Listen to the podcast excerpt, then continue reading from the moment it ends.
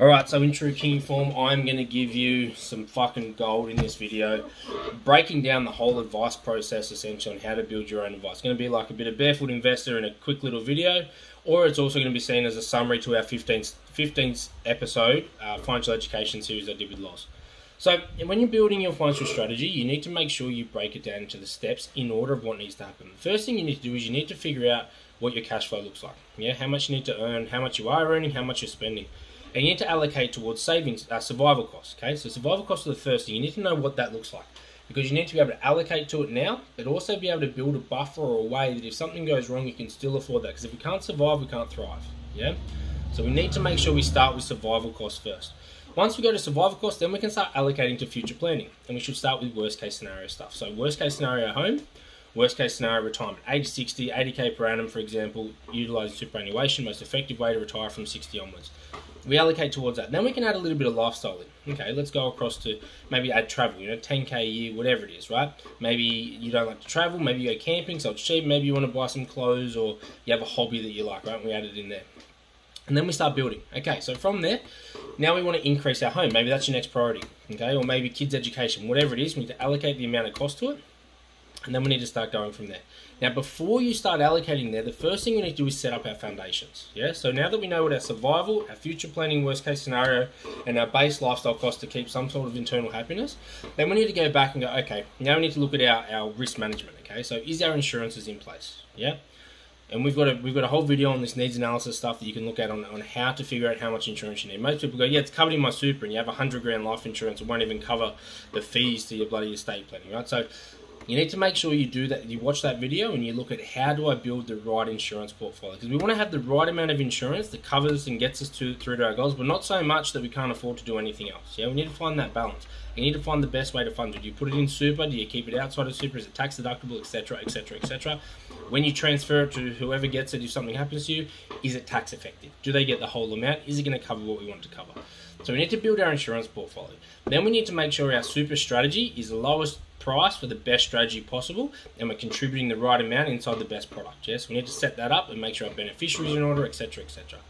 Then we want to make sure that our debt, whatever debt we've got, we've got a debt consolidation, debt reduction plan in line with our worst case scenario.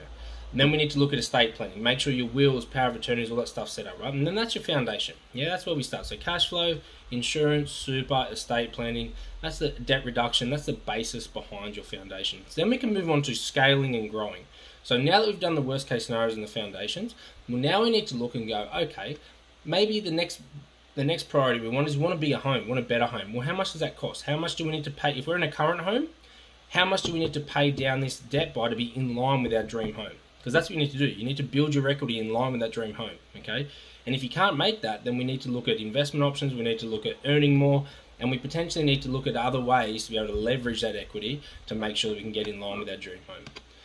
Once we do that, then we go to the next priority. What it might be you want to retire at 55. Now you might want to bring back that, that retirement age a little bit. Okay, well then we need to develop an investment portfolio. What's the most tax effective way to do it? What's the most cost effective way for you to contribute to make sure it looks after you between the gap of when you want to stop work and when superannuation kicks in? Then you might say, okay, well now we want to look after the kids and make sure that their education's covered or they get a house deposit at 21, whatever it is. Do we save in a bank account? Not really. Do we do it in a share portfolio, but then the tax, the, the income will hit our tax rate, we'll lose a lot of money to tax. Consider stuff like investment bonds versus putting it into your own your own mortgage and pulling it out later, all those kind of things, right? You need to go through those strategies and have a look. And then we go back to lifestyle. Well, now now that we're looking after our second tier of priorities, what other lifestyle stuff can we add? Because we might not make it to 60, we might not make it to 50, we might not make it to three weeks from now, right? So we need to make sure we're enjoying our life to the fullest along the way. So what can we do, right? What can we add it might be extra travel. It might be more spending or more dining out. Whatever it is, add it in there. Be realistic. Don't be stupid. And then we move on to our next wealth goal again. Okay. Well, our next wealth goal. Now we might want to go the dream home. You know, that was the ideal home. Let's go the dream home. You know, we can build our portfolio to generate X, X, X, Y, and Z. And this will align us with our dream home. Well, we need to pay down our rate at this much. We need to earn this much more, whatever it is. And then we might want to start saying, okay, well, now we want to build the kids fund more. Now we want to retire at 50, retire at 45, build a business, whatever it is, and you can allocate your funds that way to start that process. And then once you've achieved all your wealth goals, then we just go all into lifestyle, right?